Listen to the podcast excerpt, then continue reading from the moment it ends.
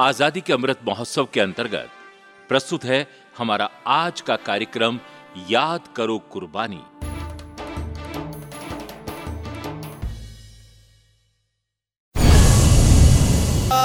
याद करो कुर्बानी।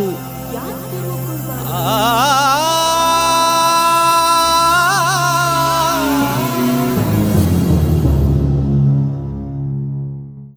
श्रोताओं आज हम जिन क्रांतिकारी की बात करने वाले हैं, उनका नाम है राजेंद्र नाथ लाहिड़ी।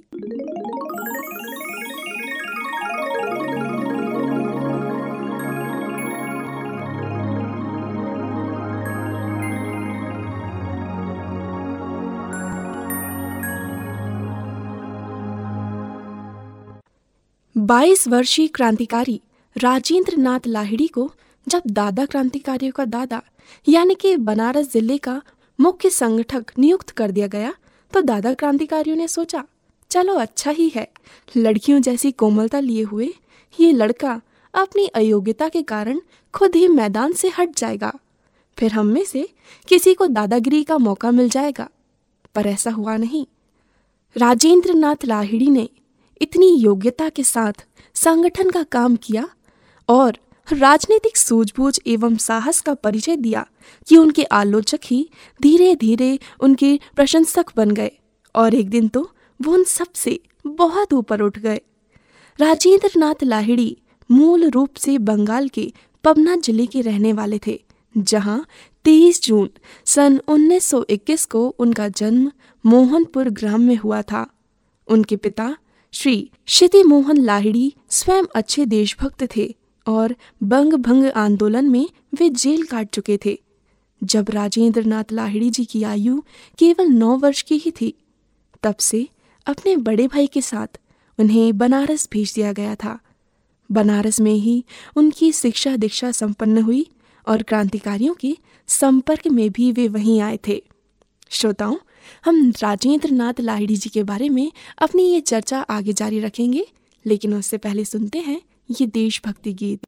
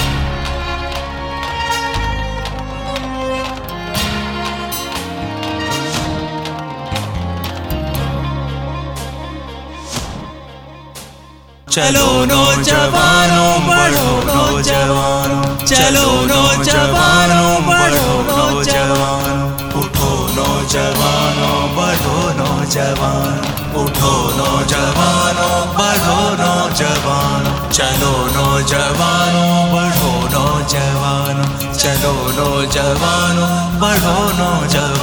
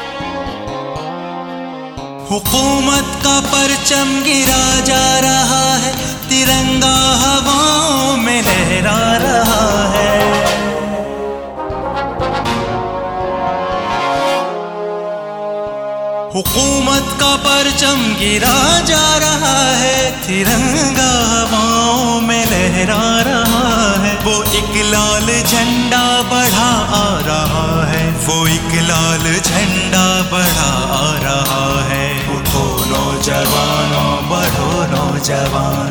उठो नौजवानों, बढ़ो नौजवान।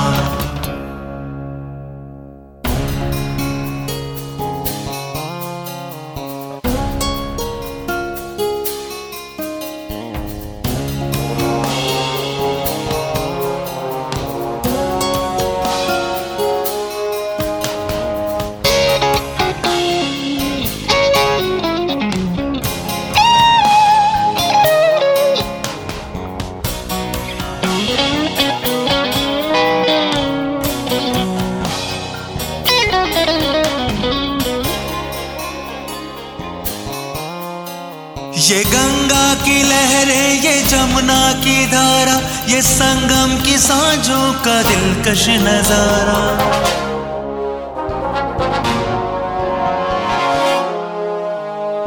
ये गंगा की लहरें, ये जमुना की धारा, ये संगम की सांझों का दिलकश नज़ारा, ये सब कुछ हमारा, ये सब कुछ हमारा, ये सब कुछ हमारा, ये सब कुछ हमारा। उठो नौजवानों, बढ़ो नौजवान। उठो नौजवानों, बढ़ो नौजवान।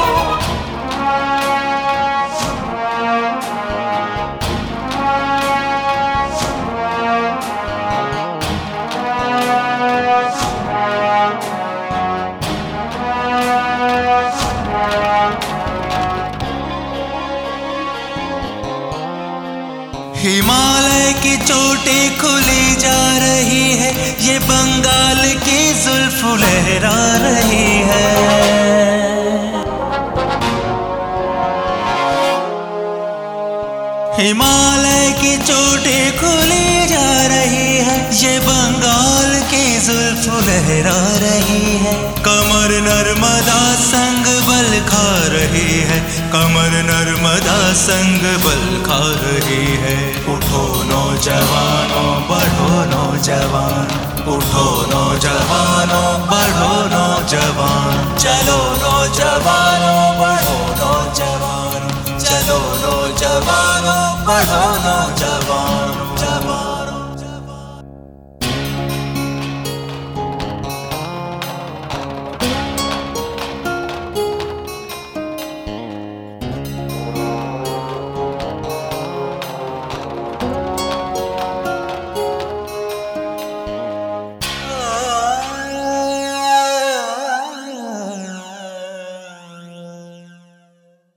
श्रोताओं, इस गीत के पहले हमने जाना कि राजेंद्र नाथ लाहिड़ी जी क्रांतिकारियों के संपर्क में कैसे आए।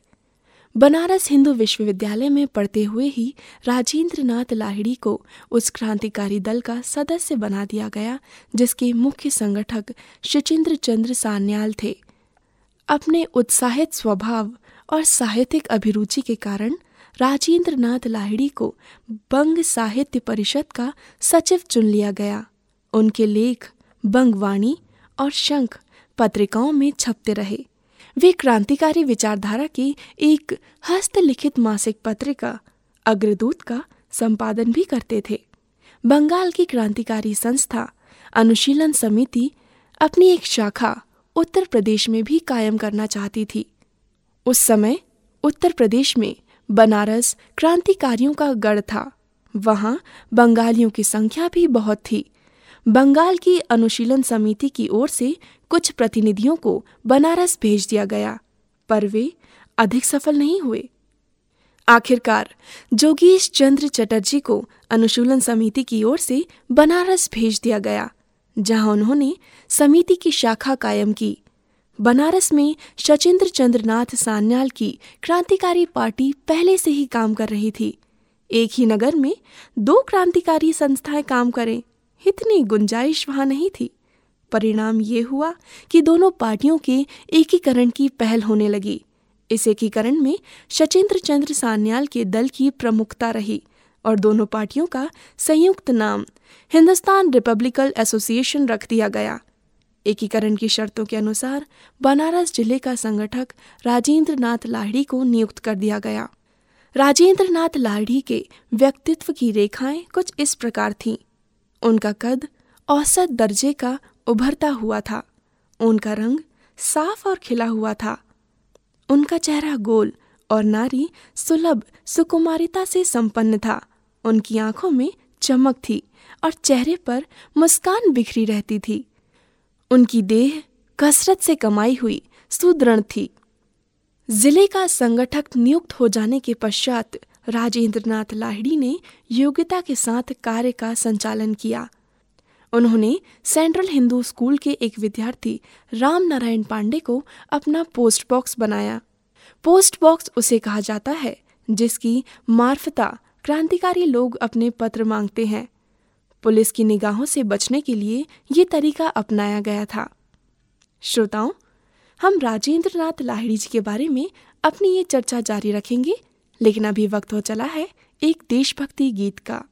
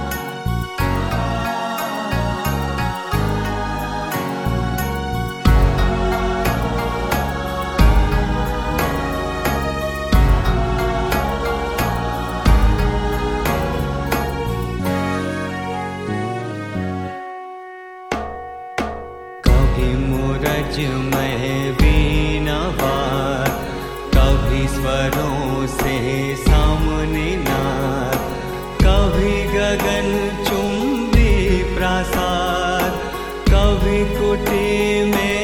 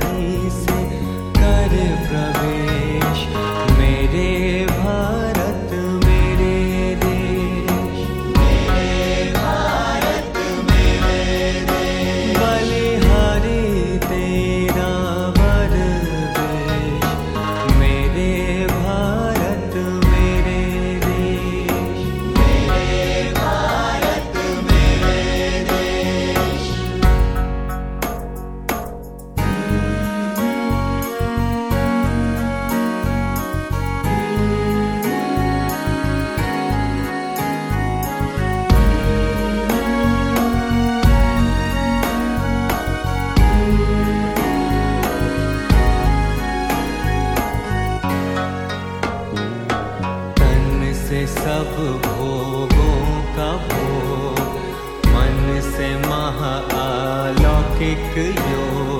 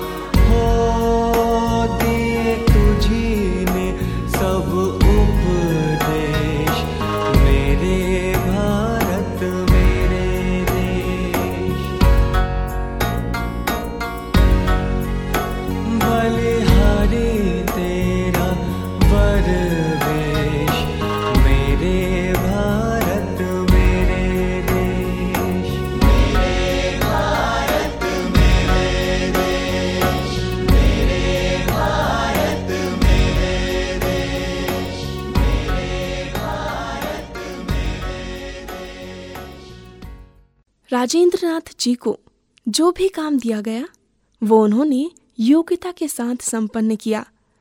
प्रारंभ में वे राजनीतिक डकैतियों में भाग नहीं लेते थे, पर बाद में वे उनमें भी भाग लेने लगे और दल के लिए एक उपयोगी सदस्य सिद्ध हुए। शीघ्र ही उन्हें उस दल में भी सम्मिलित कर लिया गया, जो राम प्रसाद बिस्मिल के नेतृत्व में ट्रेन डकैती के लिए बनाया गया था। इस दल की बैठक 7 अगस्त सन 1925 को शाहजहापुर में हुई थी। राजेंद्र नाथ लाहिड़ी उस बैठक में उपस्थित थे।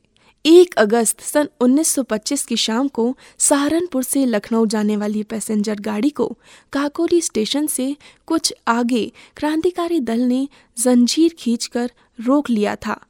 सात क्रांतिकारी उस गाड़ी में शाहजहापुर से सवार हुए थे और राजेंद्र नाथ लाहिड़ी सचिंद्र नाथ बख्शी एवं अशफाकुल्ला खान काकोरी स्टेशन से उस गाड़ी के दूसरे दर्जे के डिब्बे में सवार हुए।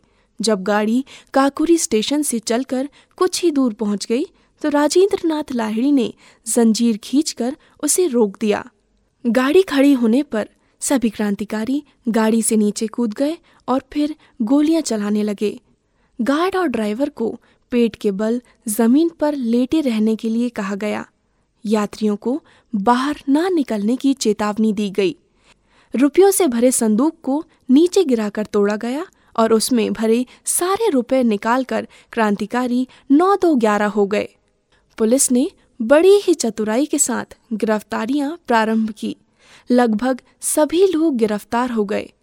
जो लोग गिरफ़्तार नहीं हो सके, वे थे शचेंद्र नाथ बख्शी अशफाक उल्ला खां और चंद्रशेखर आज़ाद। इनमें से दो क्रांतिकारी काफ़ी समय बाद गिरफ़्तार हुए, पर चंद्रशेखर आज़ाद तो कभी गिरफ़्तार हुए ही नहीं थे। श्रोताओं, हम अपनी ये चर्चा आगे जारी रखेंगे, पर उससे पहले सुनते हैं ये देशभक्ति गीत।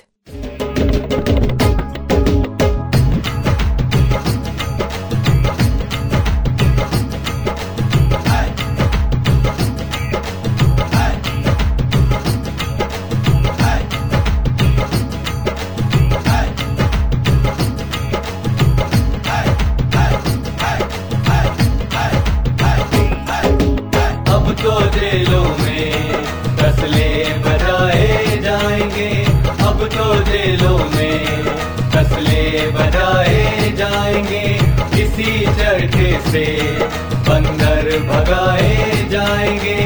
इसी चरखे से बंदर भगाए जाएँगे।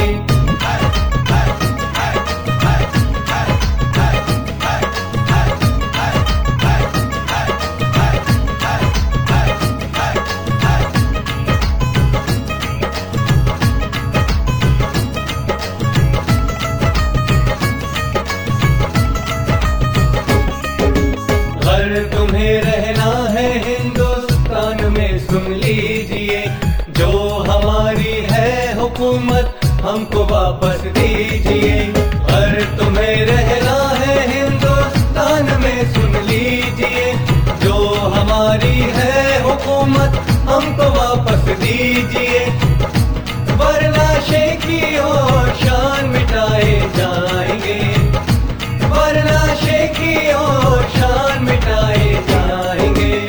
अब तो दिलों में तसले बजाए जाएँगे। अब तो दिलों में तसले बजाए जाएँगे। चरखे बंदर भगाए जाएँगे। इसी चरखे से बंदर भगाए जाएँगे।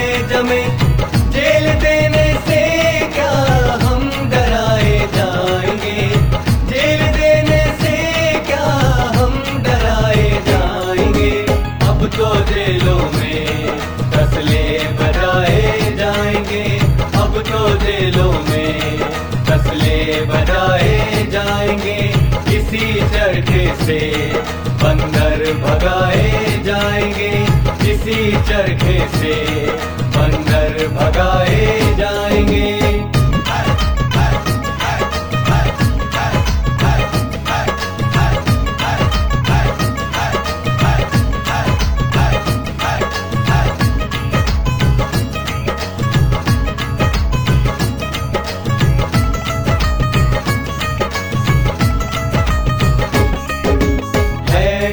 दुनिया में लाला लाजपत और लोकमान। तो हुआ क्या देखो अब दिन दिन बढ़े भारत की शान। है नहीं दुनिया में लाला, लाजपत और लोकमान। तो हुआ क्या देखो अब दिन दिन बढ़े भारत की शान। गुजरी बातों की याद दिलाए जाएँगे। गुजरी बातों की याद दिलाए जेलों में फसले बजाए जाएँगे। अब तो जेलों में फसले बजाए जाएँगे। इसी चरखे से बंदर भगाए जाएँगे। इसी चरखे से बंदर भगाए जाएँगे।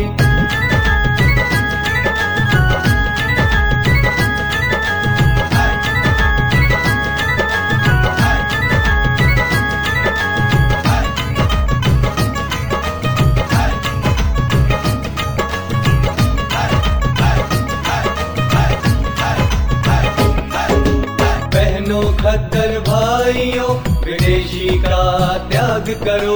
खादी लेकर पेट अपने देश वालों का भरो। पहनो खद्दर भाइयों, विदेशी का त्याग करो। खादी लेकर पेट अपने देश वालों का भरो। अपने देश के रुपए बचाए जाएँगे। अपने देश के रुपए बचाए जाएँगे। अब तो जेलों में फसले बजाए जाएँगे। अब तो जेलों में फसले बजाए जाएँगे। इसी चरखे से बंदर भगाए जाएँगे। इसी चरखे से बंदर भगाए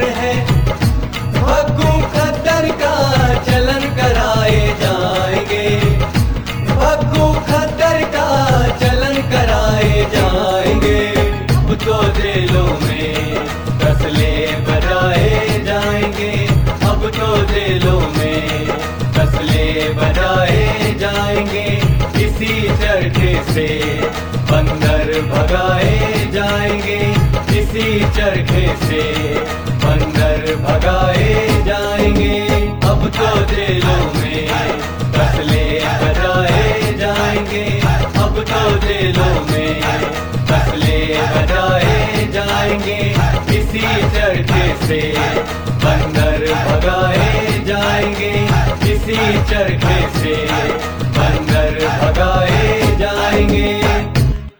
काकुरी की ट्रेन डकैती के पश्चात राजेंद्र नाथ लाहिड़ी कलकत्ता चले गए। वे वहाँ दक्षिणेश्वर में बम बनाना सीख रहे थे। बम बनाने का हुनर सीखने के पश्चात उनका उत्तर प्रदेश में बम निर्माण के अनेक कारखाने खोलने का निश्चय था। दक्षिणेश्वर में बम कारखाने में वे बम निर्माण कला में पारंगत हो गए।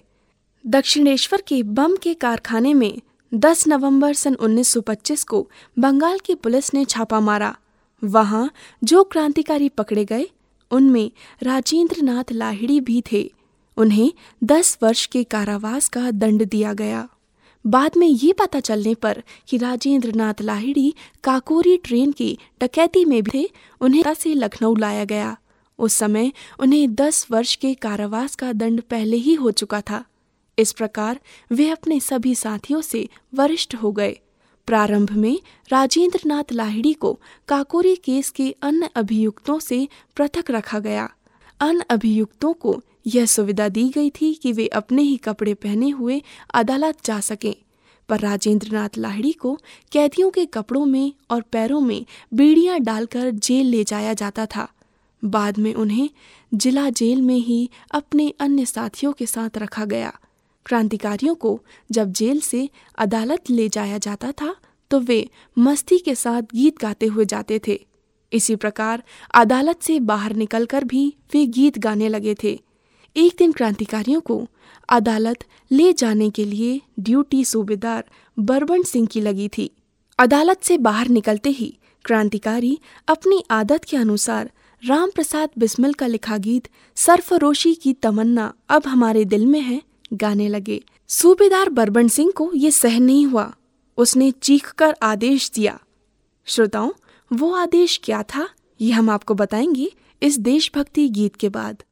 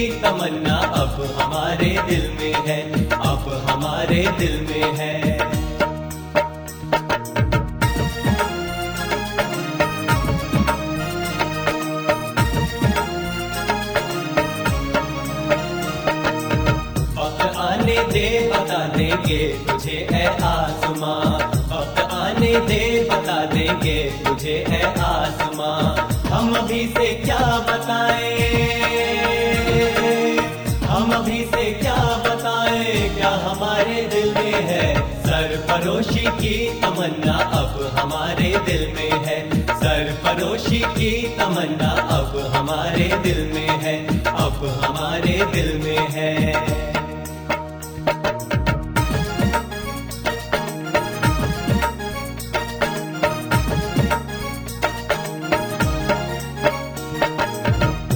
फिर मकतल में कातिल कह फिर मकतल में कातिल कह रहा है बार बार। क्या तमन्नाए शहादत? क्या तमन्नाए शहादत? भी किसी के दिल में है। सर सरफरोशी की तमन्ना अब हमारे दिल में है। सर सरफरोशी की तमन्ना अब हमारे दिल में है। अब हमारे दिल में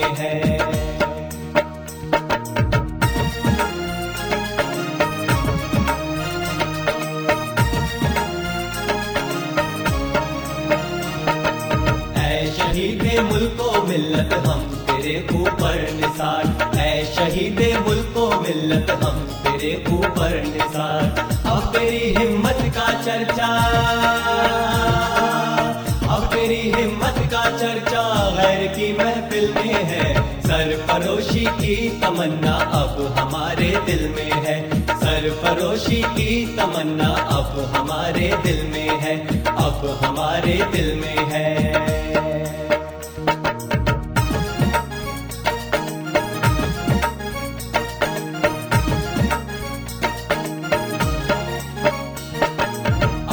अगले बल बले है और न अरमानों की भीड़। अब न अगले बल बले है और न अरमानों की भीड़। सिर्फ़ मिट जाने की हसरत, सिर्फ़ मिट जाने की हसरत। आदली बिस्मिल में है सर सरफरोशी की तमन्ना अब हमारे दिल में है। सर सरफरोशी की तमन्ना अब हमारे दिल में है, अब हमारे दिल में है। सरफरोशी की तमन्ना अब हमारे दिल में है। सरफरोशी की तमन्ना अब हमारे दिल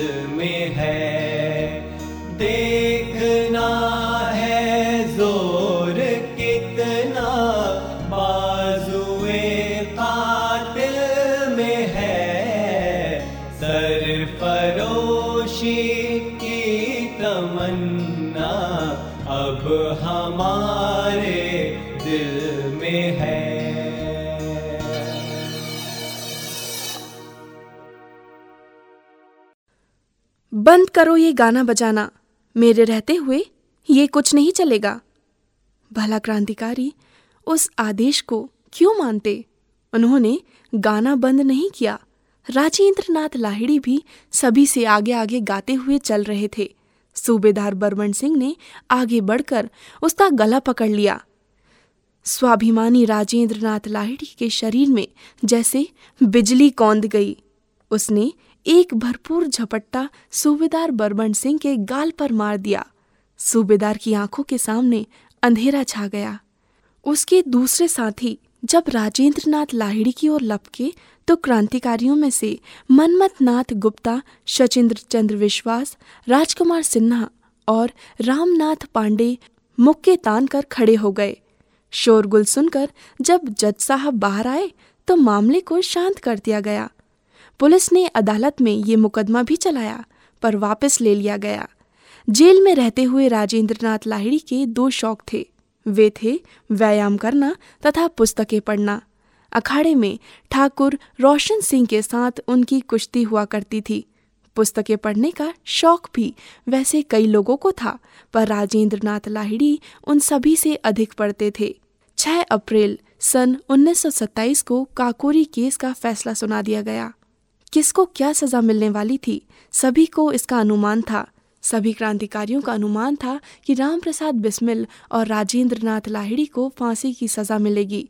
दंड का पूर्वभास होने के कारण जब राजेंद्र नाथ लाहिड़ी को फांसी का दंड सुनाया गया तो उनकी आत्मविश्वास में कोई परिवर्तन नहीं हुआ। उनके चेहरे पर वही मोहिनी मुस्कान थी जो हमेशा रहा करती थी। फैसले पर उनकी प्रतिक्रिया थी। वो प्रतिक्रिया क्या थी? हम आपको सुनाएँगे इस देशभक्ति गीत के बाद।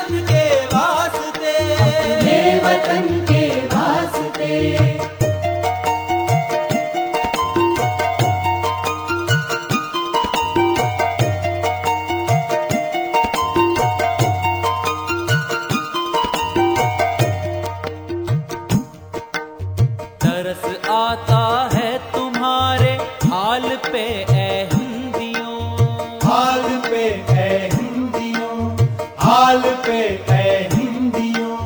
तरस आता है तुम्हारे हाल पे है हिंदियों। गैर के मोहताज हो अपने कफन के वास्ते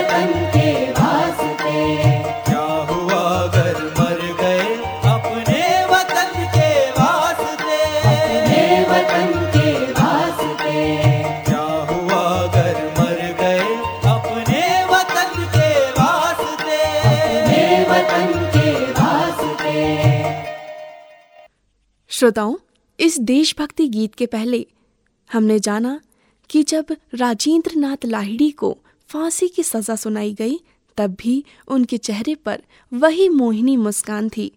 फैसले पर उनकी प्रतिक्रिया थी मेरी तो थोड़े दिनों की ही तकलीफ़ है।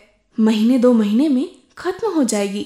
पर मुझे उन लोगों की चिंता हो रही है, जिन्हें चौदह चौदह और बीस बीस साल जेल में सड़ना पड़ेगा। फैसला सुनाने के पश्चात क्रांतिकारियों को अलग अलग जेलों में भेज दिया गया।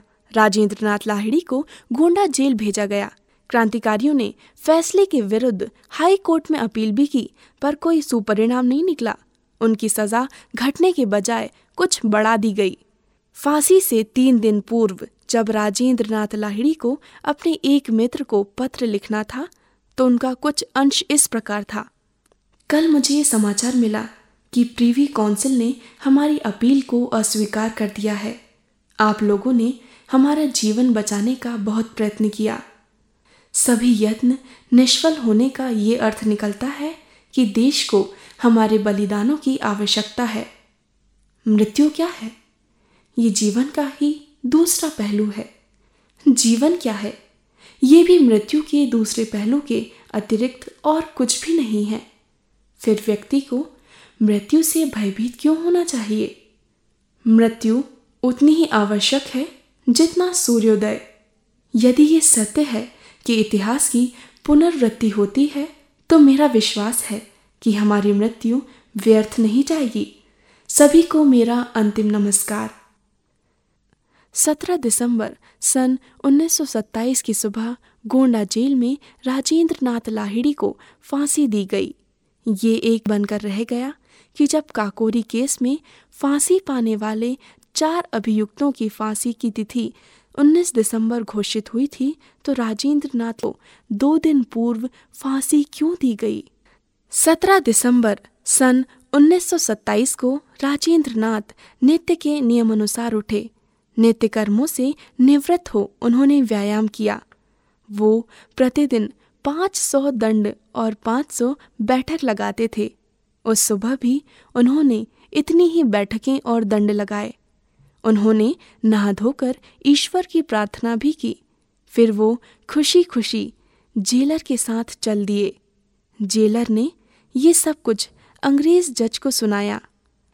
अंग्रेज़ जज ने राजेंद्र नाथ लाहिड़ी से प्रश्न किया, तुमने फांसी से पूर्व ईश्वर की प्रार्थना की? ये बात तो समझ आती है, क्योंकि प्रार्थना वैसे भी की जाती है और अंतिम समय में तो आवश्यक ही की जाती है।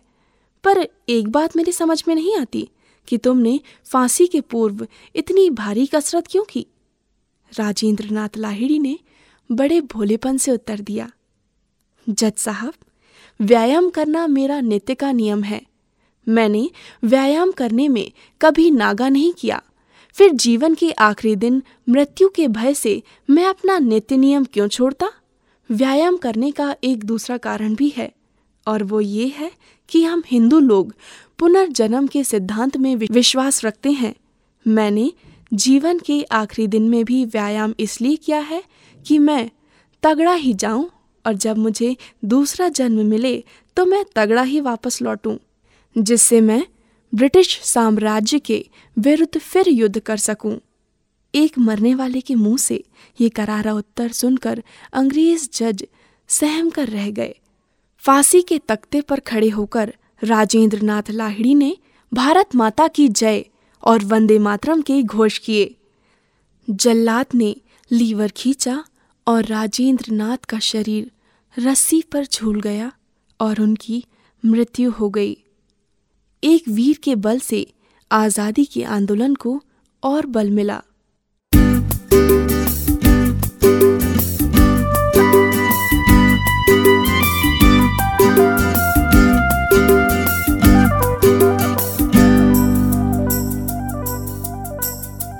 कहते हैं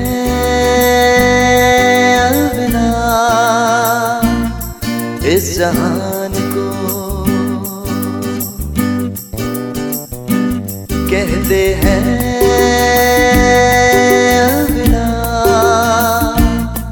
इस जहान को जाकर खुदा के घर फिर आया ना जाएगा। जाकर खुदा के घर फिर आया ना जाएगा। कहते हैं अलविदा। इस जहान को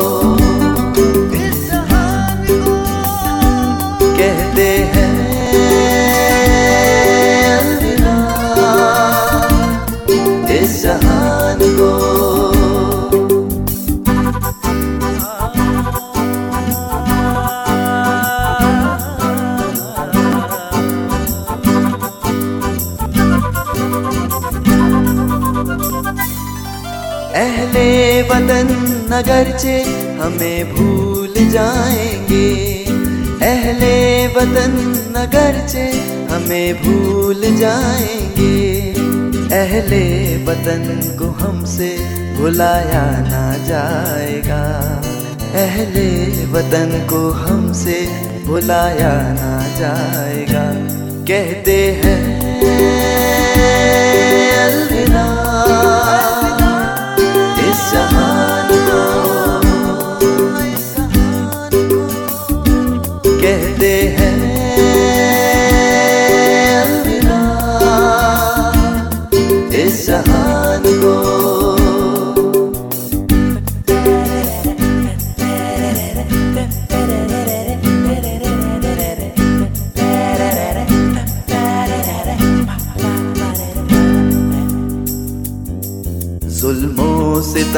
से तंग न आएँगे हम कभी।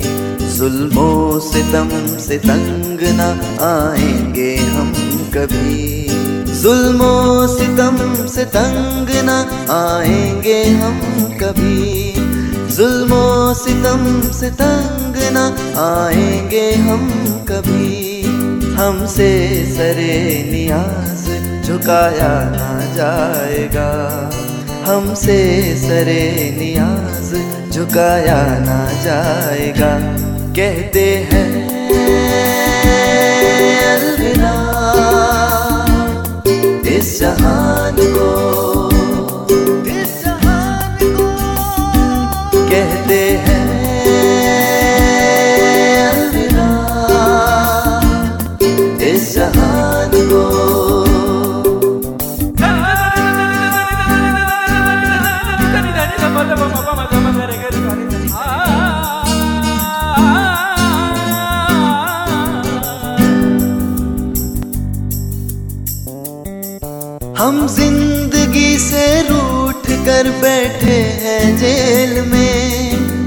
ज़िंदगी से रूठ कर बैठे हैं जेल में। अब ज़िंदगी हमको यूँ मनाया ना जाएगा। अब ज़िंदगी हमको यूँ मनाया ना जाएगा। कहते हैं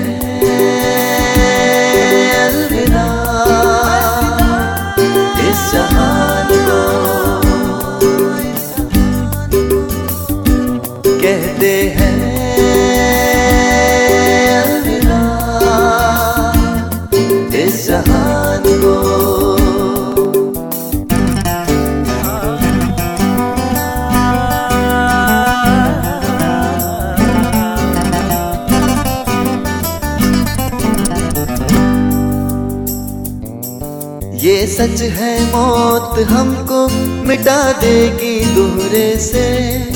ये सच है मौत हमको मिटा देगी दूरे से।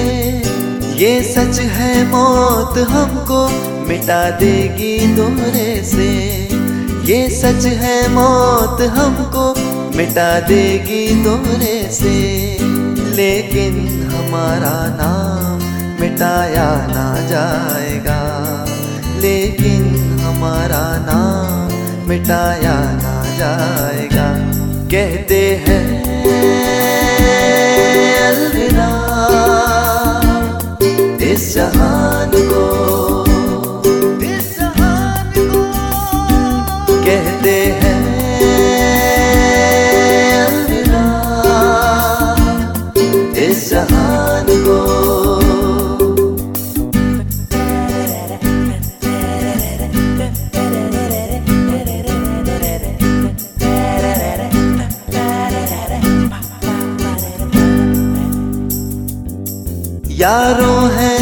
अभी वक्त हमें देखभाल लो। यारो है अभी वक्त हमें देखभाल लो। फिर कुछ पता हमारा लगाया ना जाएगा। फिर कुछ पता हमारा लगाया ना जाएगा। कहते हैं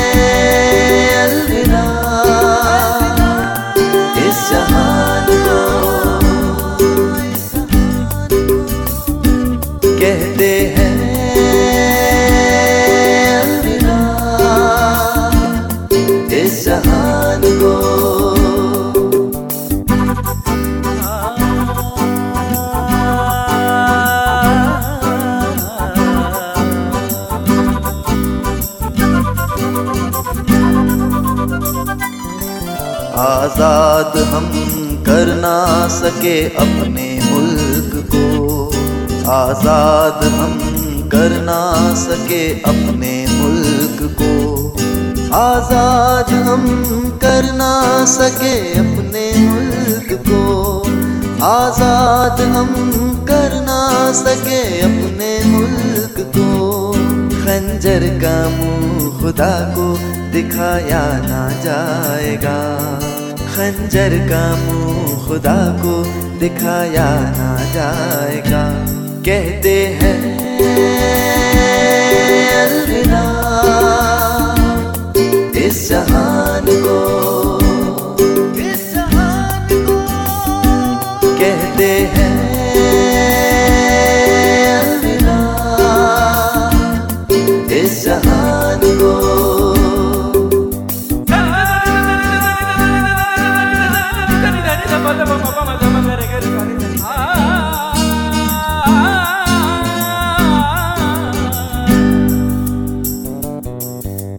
हमने लगाई आग है जो इनकलाब की। हमने लगाई आग है जो इनकलाब की। हमने लगाई आग है जो इनकलाब की।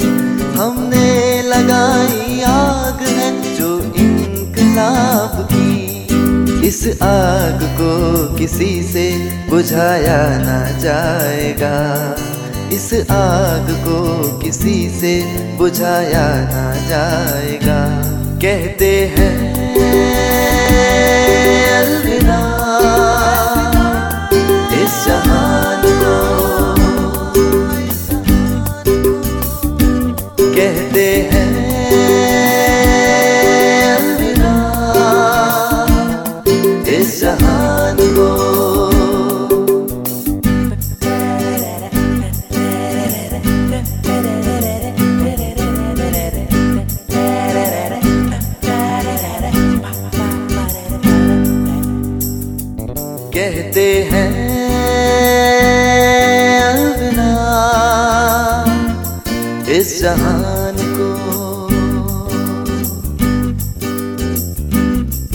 कहते हैं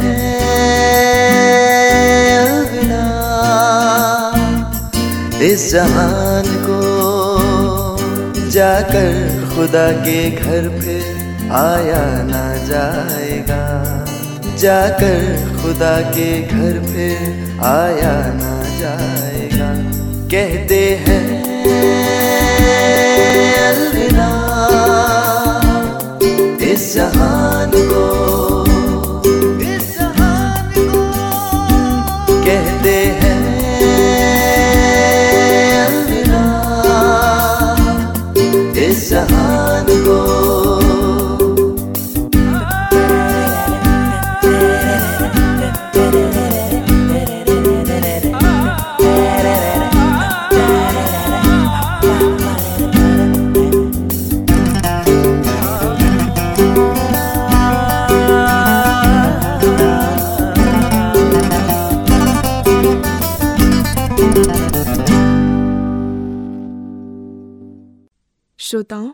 ऐसे थे क्रांतिकारी राजेंद्र नाथ लाहिड़ी।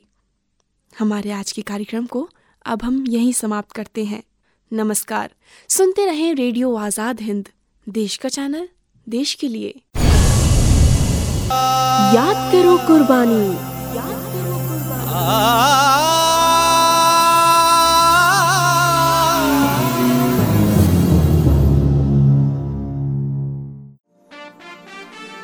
अभी आप सुन रहे थे आज़ादी के अमृत महोत्सव के अंतर्गत हमारा आज का कार्यक्रम याद करो कुर्बानी।